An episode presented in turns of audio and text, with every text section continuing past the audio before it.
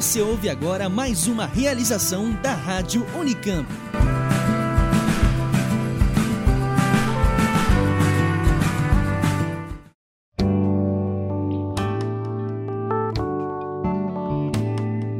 Bem-vindos ao podcast do Unicamp Ventures, o grupo das empresas filhas da Unicamp. Eu sou a Vanessa Sensato, da Inova, e a cada programa vou trazer novidades das empresas fundadas por nossos alunos e ex-alunos. Olá, o tema de hoje é saúde. Nós já falamos aqui sobre algumas empresas filhas da Unicamp que estão na fronteira da inovação para o enfrentamento da pandemia. Mas nesse sétimo episódio do podcast do Grupo Unicamp Ventures, nós vamos nos aprofundar sobre os ecossistemas para as health techs. Vamos fazer um raio-x das oportunidades e dos desafios a partir do olhar e da experiência de quem está inserido em jornadas de inovação corporativa. Qual o momento certo para buscar apoio como escolher a melhor solução para catapultar uma ideia disruptiva? E por que, apesar de promissor, o setor da saúde deve ser encarado com cautela?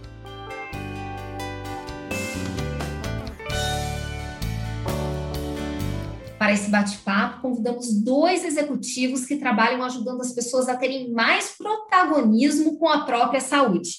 Eles têm trajetórias diferentes, mas ambos já estiveram dos dois lados de uma mesa de negócios, como empreendedores e como investidores. Essa conversa de hoje promete ser incrível. Vamos às apresentações.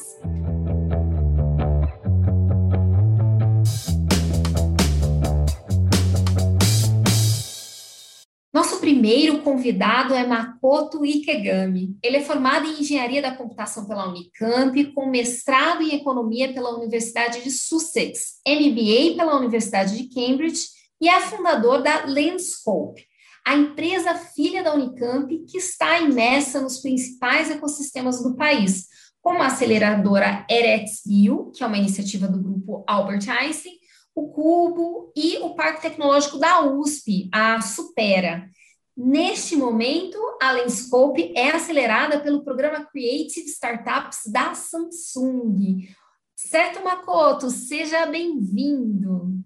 Olá, Vanessa. Muitíssimo obrigado pelo convite. É um prazer estar aqui em sua companhia. Prazer fazer parte aqui do desse sétimo episódio da, do, do podcast Unicamp Ventures.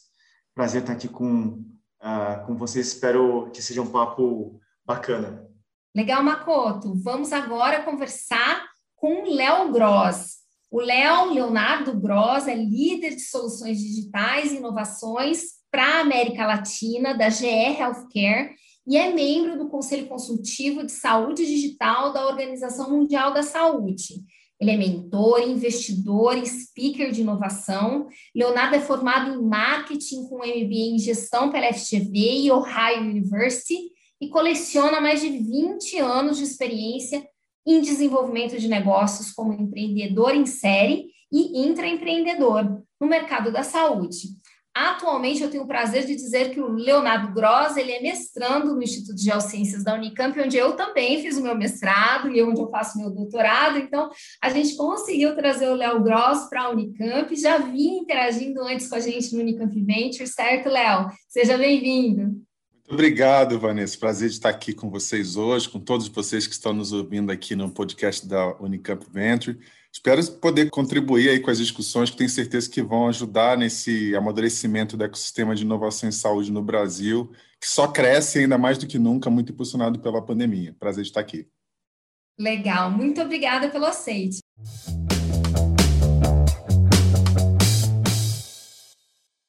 Como de costume, nós vamos começar pelos pitches. Makoto, você pode começar? Uh, bom, o propósito da Nescope é levar a mais pessoas uma visão perfeita, de uma forma mais complicada e mais conveniente. É, e hoje a gente uh, cumpre esse papel focando em lentes oftálmicas, ou seja, são aquelas lentes para óculos, né? Uh, e a gente oferece um serviço de troca de lentes 100% online. A ideia é oferecer lentes incríveis é, a uma, uma fração do que é cobrado no varejo. É, bom, e agora falando brevemente sobre mim, falar um pouquinho da minha trajetória pré-Lenscope, na Unicamp, né, voltando ali à, minha graduação, eu passei pelo movimento de empresas juniores, eu fui é, diretor executivo da Federação Estadual né, de Empresas Juniores. Eu acho que ali começou o meu envolvimento com é, inovação e empreendedorismo, de alguma forma. Ah, depois de terminar a computação na Unicamp, eu fui trabalhar em um dos primeiros fundos de venture capital do Brasil. Eu fazia é, business development para as empresas do portfólio né, que, a, a, que nós investíamos. Fui trabalhar depois com Brand Evaluation né, na Interbrand, né, é, que é a consultoria que faz rankings né, de marcas mais valiosas do mundo e tal. É, passei, tive um período em que fui fazer mestrado, entrei no mundo acadêmico, né, depois é, fui fazer doutorado incompleto, infelizmente ainda, é, e depois do meu retorno do, ao mercado de trabalho, digamos assim, é, eu fiz meu, meu MBA, passei pelo fundo do Nicholas Enstrand, que é o fundador do, do, do Skype. Uh, e aí, e depois disso já começa a minha trajetória empreendedora. É, e hoje estou no Scope. Legal, Makoto. Obrigada por compartilhar com a gente. Makoto tem esse perfil, né? perfil que já esteve como investidor para fazer avaliação e também perfil empreendedor agora, ah, buscando alavancar a Lenscope. Muito boa sorte para você e seu negócio. Leonardo, é a sua vez. Bom, a minha jornada empreendedora, ela começa nas ruas do Rio de Janeiro, na década de 90, quando eu fui camelô, e ali foi uma das primeiras experiências em gerar negócios. Né? Em, 2000, é, eu entro como auxiliar administrativo de, de uma grande empresa familiar, ganhando um pouco mais do que 400 reais. Tive aí uma carreira meio que meteórica lá na área de marketing produto e dez anos depois eu me torno sócio de quem era meu empregador. Né? Então, com o desafio aí de fundar uma spin-off do grupo no Distrito Federal, para distribuição de produtos para saúde na área de, de biotecnologia. 2017, junto com o um grupo suíço, numa joint venture, eu trago para a América Latina uma health tech de inteligência artificial que combina dados genômicos e estilo de vida dos usuários para dar recomendações em tempo real, né, para melhoria de, de, hábitos alimentares, de sono, enfim, de estilo de, de vida de uma forma geral, observando um big data de 5 milhões de artigos científicos curados. Né?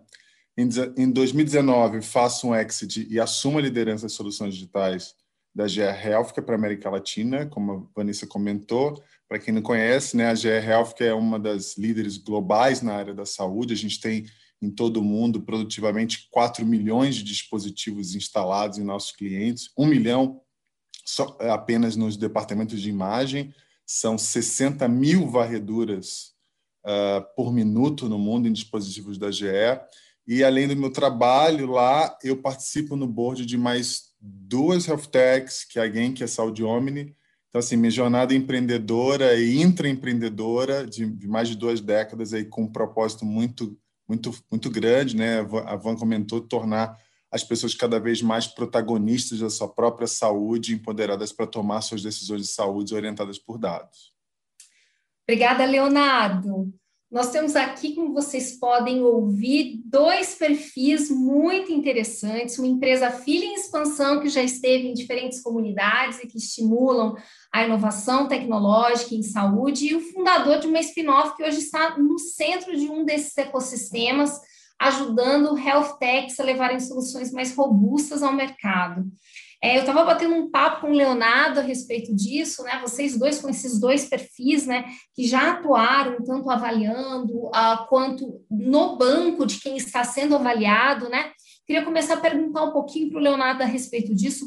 Como é que ele vê quais são as limitações para se ampliar a interação entre as startups e as corporações, né? Ah, muitas startups buscam interagir com grandes corporações para buscar investimento, para se tornar fornecedoras, mas a gente sabe que há várias limitações nessa relação. Léo, conta para a gente o que você vê assim da sua perspectiva.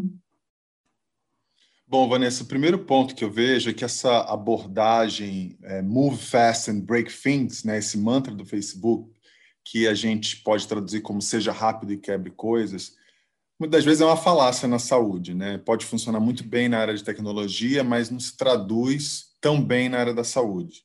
E em vez disso, as startups de saúde digital, por exemplo, elas devem tentar a inovação orientada pela necessidade. Né? Ela precisa gerar valor ao sistema de saúde e aos consumidores de saúde de uma forma geral. muitas vezes eu, eu até sinto falta um pouco dessa maturidade no ecossistema. E aí, ainda assim, o, dinheiro continua a jorrar, né? chegando aí a mais de 15 bilhões de dólares em investimento no ano passado, de acordo com o relatório do, do Silicon Valley Bank, 5 bi a mais comparado a 2019, mas ainda o que a gente observa é que poucas empresas elas decifram o, esse código de fornecer tecnologias que realmente transformem a saúde. E do ponto de vista das corporações que buscam pelo ecossistema, é, a gente precisa garantir impacto, né? a gente precisa garantir que existe mercado e potencial. Né?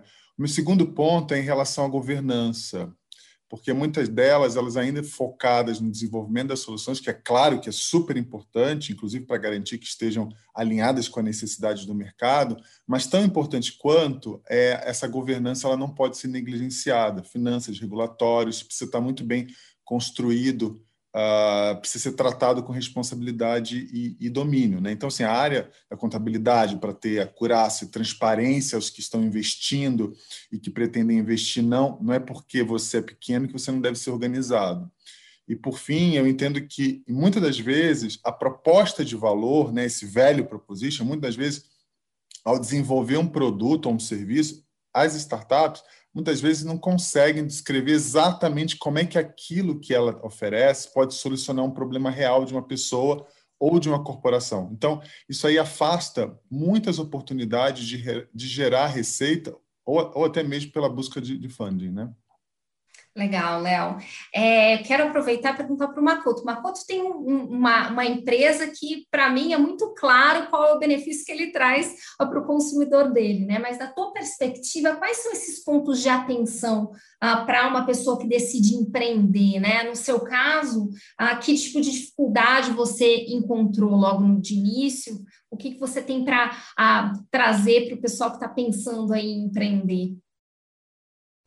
Primeiro ponto é com relação à regulação. Muitas vezes a gente vai é, desenvolver softwares, ou vai desenvolver devices, ou vai desenvolver é, é, medicamentos, bom, no caso de medicamentos mais, mais óbvio, né? Mas vai é, desenvolver tecnologias ou que estão no núcleo, no centro do desenvolvimento tecnológico ou farmacêutico, mas muitas vezes tecnologias que estão na, na, na periferia desse universo. E uh, tem um campo muito grande de que é obviamente regulamentado e tem um campo mais cinza daquilo que, bom, será que eu devo regulamentar isso? Será que a Anvisa deveria olhar para isso? Será que esse software que eu estou fazendo é um, seria um software as a service? E se caso seja um software as a service, o que é que eu preciso fazer? Eu preciso, qual é o tipo de é, é, go ahead, né, de aval que eu preciso da, de órgãos, como por exemplo a, a Anvisa. Eu estou falando aqui especificamente da Anvisa, mas eu acho que tem outros outros órgãos também. Né? No caso, por exemplo, é, de óticas, você tem as vigilâncias sanitárias, né, qualquer coisa ligado à atividade ótica, você tem vigilâncias sanitárias municipais que são responsáveis por essa, uh, por essa fiscalização, esse acompanhamento.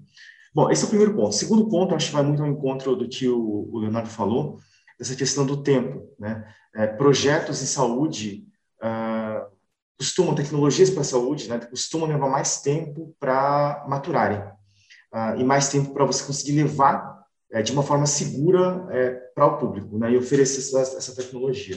Então, ao contrário da ideia de que eu posso fazer no final de semana um, algum tipo de protótipo e, e implantar é, para utilização, muitas vezes né, em saúde você, você pode ter consequências negativas. Né? Então, aquela uma pessoa para quem deu errado, para ela era a saúde, era é a vida dela. Então, tem que ter um cuidado muito grande com relação a isso. Eu acho, na minha opinião, pelo menos, saúde é uma área em que faz muita diferença você ter experiência prévia quando você decide empreender.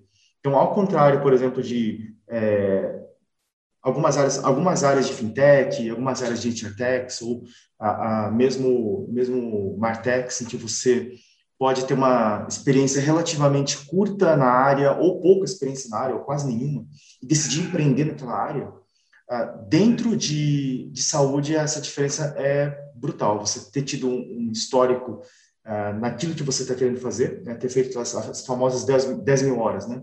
de experiência naquele setor para conseguir, de fato, é, chegar a uma solução que faz sentido e essa solução ser alguma coisa que faça diferença na vida das pessoas. Sabe uma coisa que eu queria comentar com vocês? Aí tem um, um, uma coisa interessante que vocês dois comentaram. Uhum que é o fato de que ah, vai mais tempo para se pensar um negócio na área da saúde, certo? E que as pessoas têm que ter um preparo para isso, né? Então, é, seria já um primeiro conselho de vocês dois que, para a pessoa que quer empreender nesse setor, é necessário se preparar no sentido de buscar a experiência anterior para gerar contatos ou para ter sua própria uhum. rede, e também ter a expectativa de que esse negócio não vai gerar lucro, nem vai entrar no break-even tão facilmente. É isso? Eu acho sim, eu acho, eu acho sim, eu acho não é nem, talvez nem questão do break-even em si, é, porque eu até acho que dependendo da área, é capaz de você conseguir o break-even relativamente mais rápido, mas é, eu acho que uma coisa que, que faz diferença é que talvez o ritmo de crescimento não seja o triple, triple, double, double, double, que você ouve muita gente falar. Né? Às vezes, nos primeiros dois anos, você está desenvolvendo tecnologia ainda. Então, você não tem nem o que fazer triple ainda. Né? Entendi. Então, Leonardo, o que, que você acha? É, eu acho que depende muito, Vanessa, do, do, que, do que, que essa companhia está disposta a oferecer no mercado. Né? A gente vê que soluções, por exemplo, é, posso citar algumas, né, mas a gente vê esses planos de saúde digital que tem construído aí, ou seja, tem, tem ido numa ferida muito doída, que é oferecer é, serviços de saúde assistência, a, por exemplo, a pessoas que planos individuais, né, que muitas das vezes for, foi negli, né, foi abandonado pelas grandes pelos grandes operadoras. Então, assim, eu acho que mais importante do que do que tudo é a gente entender é, que, que, dor que você está disposto a amenizar ou acessar, né? A, a, você você está disposto a, a, a, você acha que isso isso é fundamental, né? Para você identificar se você eu não, eu não, me, não olharia muito para esse ritmo de, de crescimento, mas sim olhando para um crescimento contínuo e muito associado com as necessidades do mercado. Então, à medida que você realmente encontra uh, um potencial de mercado e você consegue colocar toda a sua energia, a energia do seu time, uh, muito associada à estratégia e à rota de crescimento que você quer para aquele negócio, uh, você vai conseguir construir uma, uma trajetória uh, sustentável. Eu acho que esse que é um ponto importante. É não, não desenvolver uma solução porque é, é, legal, porque você acha que. Mas não, mas acho que entender, ir um pouco além, se aproximar dos principais atores que são envolvidos nesse no setor e garantir que você está entregando valor. Né? Legal, Léo. É, veja que vocês dois, assim, um pouco o Makoto, né, já está presente em diversos é, é, ecossistemas, a gente chama os ambientes de inovação, né, e você mesmo fala de redes, fala da aproximação com os principais atores. É, eu queria perguntar o seguinte: ah, qual a importância para uma empresa que está se desenvolvendo na área da saúde de estar próximo ou estar inserido no ambiente de inovação? E como escolher esse ambiente de inovação? Makoto, você que tem essa experiência aí, já está em alguns desses ambientes, né? Escolheu muito bem, são ambientes de grande destaque no país. Pode contar um pouco, contar para a gente um pouco como é que, qual a importância disso, como é que se faz isso? O benefício principal para a gente é, e para Cotia Founder que se junte a um ecossistema desses é ter acesso é, e poder trocar ideia e ter acesso a uma é, rede grande com outros founders, né, que fazem a diferença também, que é, dentro da área de saúde fazem coisas muito distintas, né? Então existe quando você fala de saúde, é, a gente está falando de, de uma de uma gama enorme de, de negócios.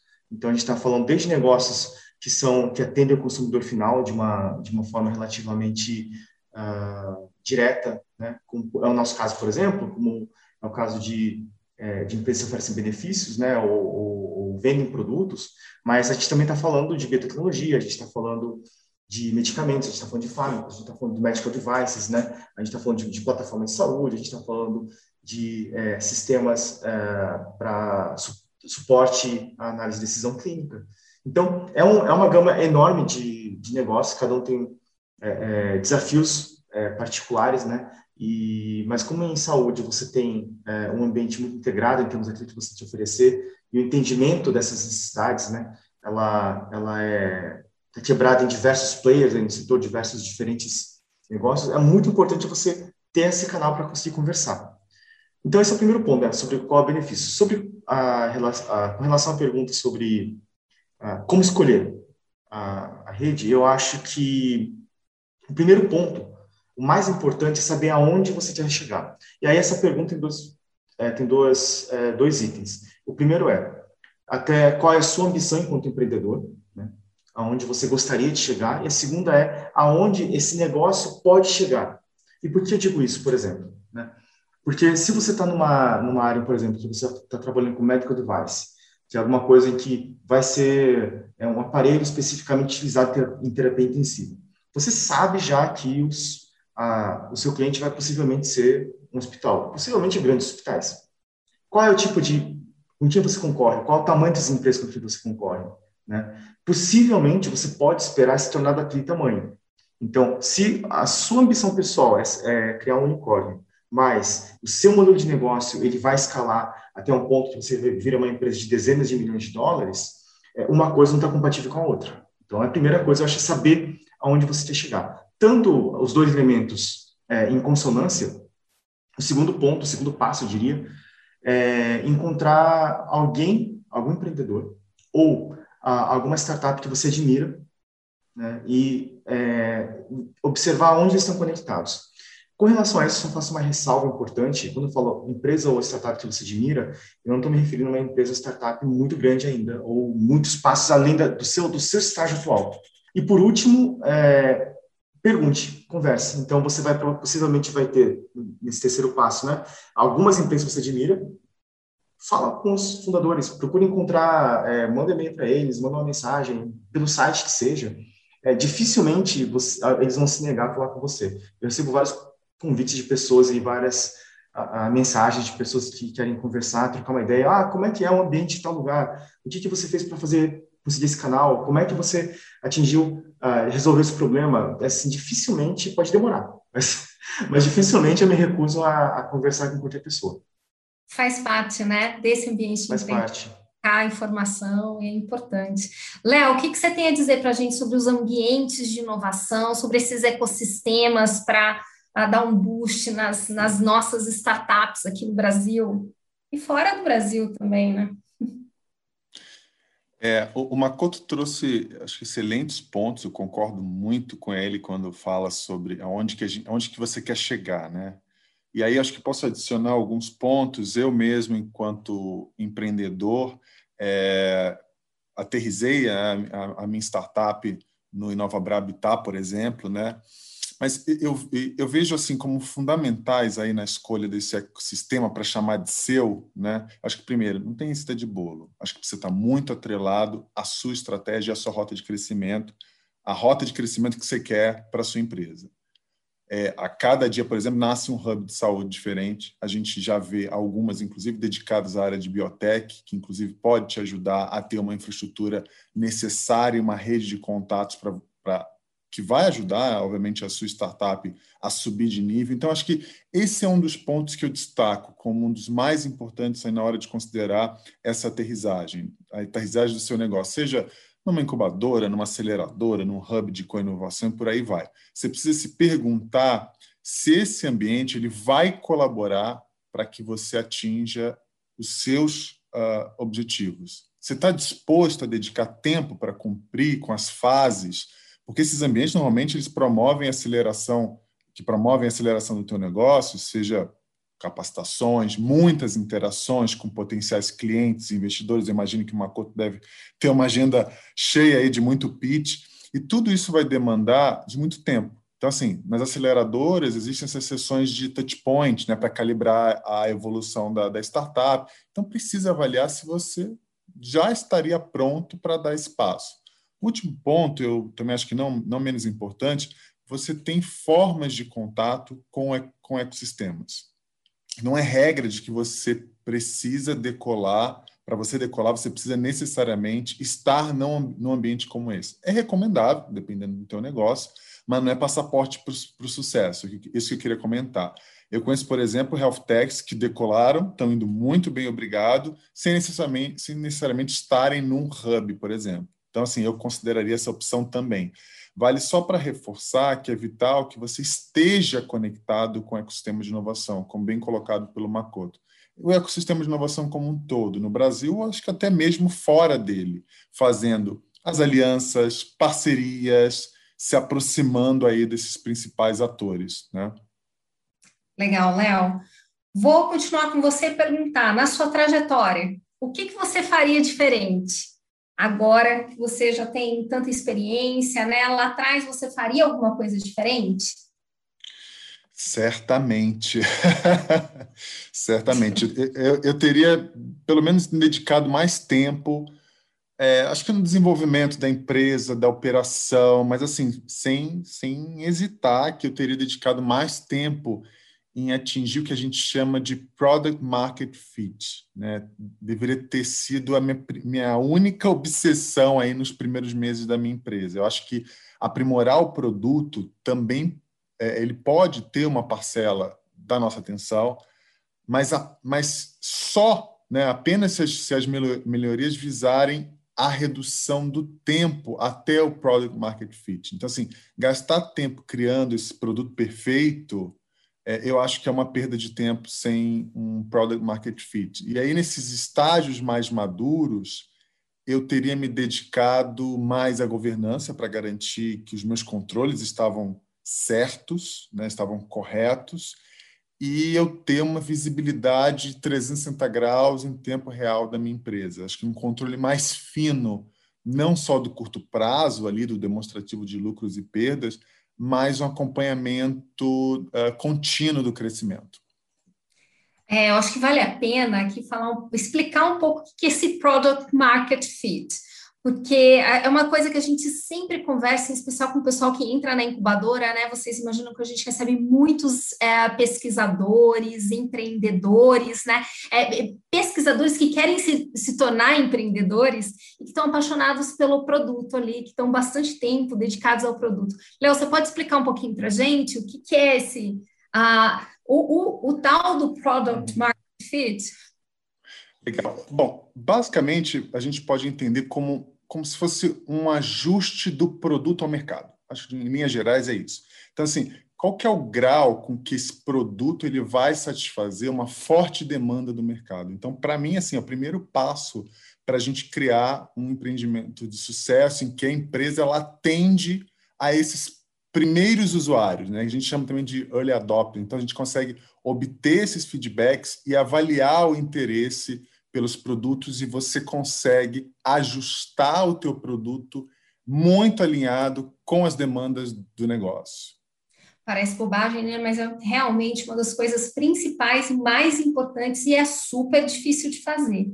Makoto, vamos lá. E com você, o que você teria feito diferente na sua trajetória? Olha, no nosso caso, acho que teria feito muita coisa diferente, né? Uh, mas uma delas certamente seria ter entrado mais cedo uh, nos ecossistemas. Acho que todos os ecossistemas pelo qual, pelos quais a gente é, passou, faz parte, né, é, trouxeram um grande valor, né? Então, falando desde a, a falando da Ericsbill, da do Einstein, falando do, da Supera, né, da USP, falando do, da, do programa de, da Cubo Health, fantástico, uh, programa da Samsung também, né, de aceleração. Então, tem entrado na, nesses programas para a gente fez, é, trouxe para a gente uma, uma outra perspectiva sobre o negócio, que ajuda em N, N frentes, inclusive na questão do, de entender nessa questão do Product Market Fit, por exemplo, ou dos desafios tecnológicos. Ah, certamente, eu acredito que se a gente tivesse é, começado a trocar informação e conhecimento mais cedo com outros founders, que podem não fazer a distribuição no mesmo canal que a gente, ou podem não fazer, resolver o mesmo problema é, de saúde que a gente, mas que estão é, na área de saúde, certamente a gente talvez tivesse, tivesse perguntado é, perguntas mais inteligentes no início.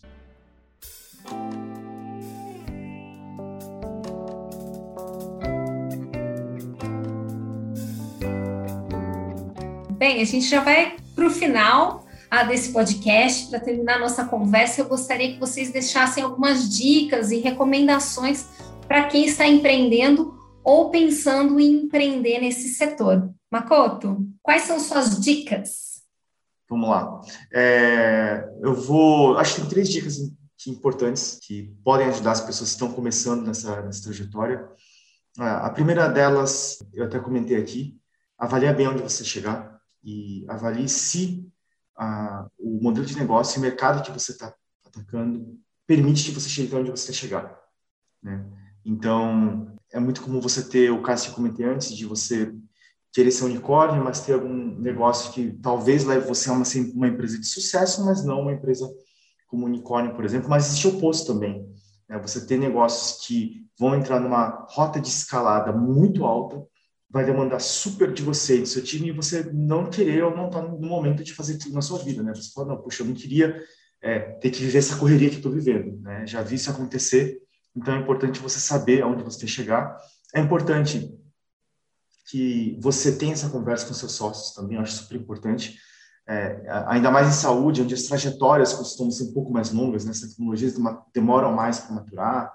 Então, você vai provavelmente é, ter uma parceria de mais longo prazo na média do que em outros setores, né, em saúde. Então, é importante que você e seus sócios sejam alinhados, que todos estão olhando para a mesma coisa, olhando para o mesmo objetivo e estão dispostos a fazer as mesmas concessões. É, e por último, algo que eu acho importante para todo mundo, especialmente em saúde, uh, é sobre fundraising. Né? Possivelmente vai haver pesquisa envolvida né, no, seu negócio, ou gasto em, em você desenvolver seu canal. Para isso, você vai precisar de recursos. E nunca é cedo para você começar a levantar recurso. Uh, então, no, no, dia que você tiver seu PowerPoint pronto, é, faça uma lista das pessoas que são grandes decisores ou grandes executivos ou pessoas que muitas vezes estão se aposentando, executivos às vezes saíram do board, estão se aposentando, né, de grandes empresas ou de empresas que você admira é, na área de saúde, é, e vai, vai fazer seu pitch para eles. É, mostra, no, na pior das hipóteses, se você fracassar no seu fundraising, você vai ter sucesso em ter tido uma aula, é, uma mentoria de graça em meia hora. Então, Legal. começa isso do dia zero. Ótimas dicas, Makoto. Quais são suas dicas, Léo? Se eu puder dar aqui alguns pitacos, né, para quem está empreendendo ou pensando em empreender na saúde, é, primeiro, não sai fazendo o produto porque você acha que só porque você acha que tem mercado porque você você tem essa necessidade em particular. Tá cheio de empresa que se resume a um pitch bonito, né, um pitch deck bonito no PowerPoint e que não tem a menor condição de geração de receita, né? Procura por um problema, né? É, a saúde ela tem muitos problemas, muitos desafios. É um setor em pleno processo aí de transmutação. Isso serve inclusive para quem já está empreendendo. Avalie se, se a sua solução de fato resolve um problema real para a população, pra, enfim, para toda a cadeia. Se é valor real uh, para os consumidores da, da saúde, hackeia o sistema. Né? Cada vez mais é, existem novas oportunidades de receber investimentos mas o que o investidor quer entender é como é que ele ganha dinheiro com o teu negócio, como é que você resolve problemas. É, se você precisa, de, por exemplo, de outros sócios, eu prefiro sócios que me complementem é, e que estão olhando para o mesmo prisma que eu, do que sócios melhores amigos, né? É, mas busca por isso, busca por, por, sócios com propósitos similares aos seus. E claro, as empresas elas são feitas de pessoas, né? Garanta que você terá colaboradores na mesma frequência que você, que tenham além das competências técnicas, mas que tenham esses soft skills que vão te ajudar a ter êxito nesse segmento que é tão desafiador, complexo, alto, altamente regulado, mas que também é um grande oceano de oportunidades. Muito obrigada, Leonardo. Obrigada por sua participação, viu? Bom, eu quero agradecer muito a você, Vanessa, assim, parabenizar, acho que excelente iniciativa eh, esse podcast da Unicamp Ventures. É, me coloco aqui à disposição, essa conversa ela só continua nas redes sociais, estou inteiramente à disposição, me procurem lá pelo LinkedIn, vai ser um prazer colaborar aqui em prol do ecossistema de inovação. Prazer, prazer Makoto, bater esse papo com você e esperando aí pelos próximos episódios. Makoto, valeu, obrigada por estar com a gente novamente, por aceitar estar com a gente. Super obrigado pelo convite, agradeço aí pelo é, pela oportunidade de falar um pouquinho aqui também. E coloco à disposição quem tiver interesse de conversar, trocar uma ideia, estou super é, aprendo muito com o ecossistema e eu acho que é, faz parte, né, da nossa da nossa é, nosso dever também retribuir o ecossistema e, e, manter essa conversa ativa. Então, quem quiser mandar uma mensagem, procurar no LinkedIn, fico à, à disposição. É, e parabenizo é, demais também a iniciativa do, do podcast. Acho uma, uma é fantástico, é um prazer, super prazer participar aqui do desse sétimo episódio aqui do podcast da Incamp Ventures.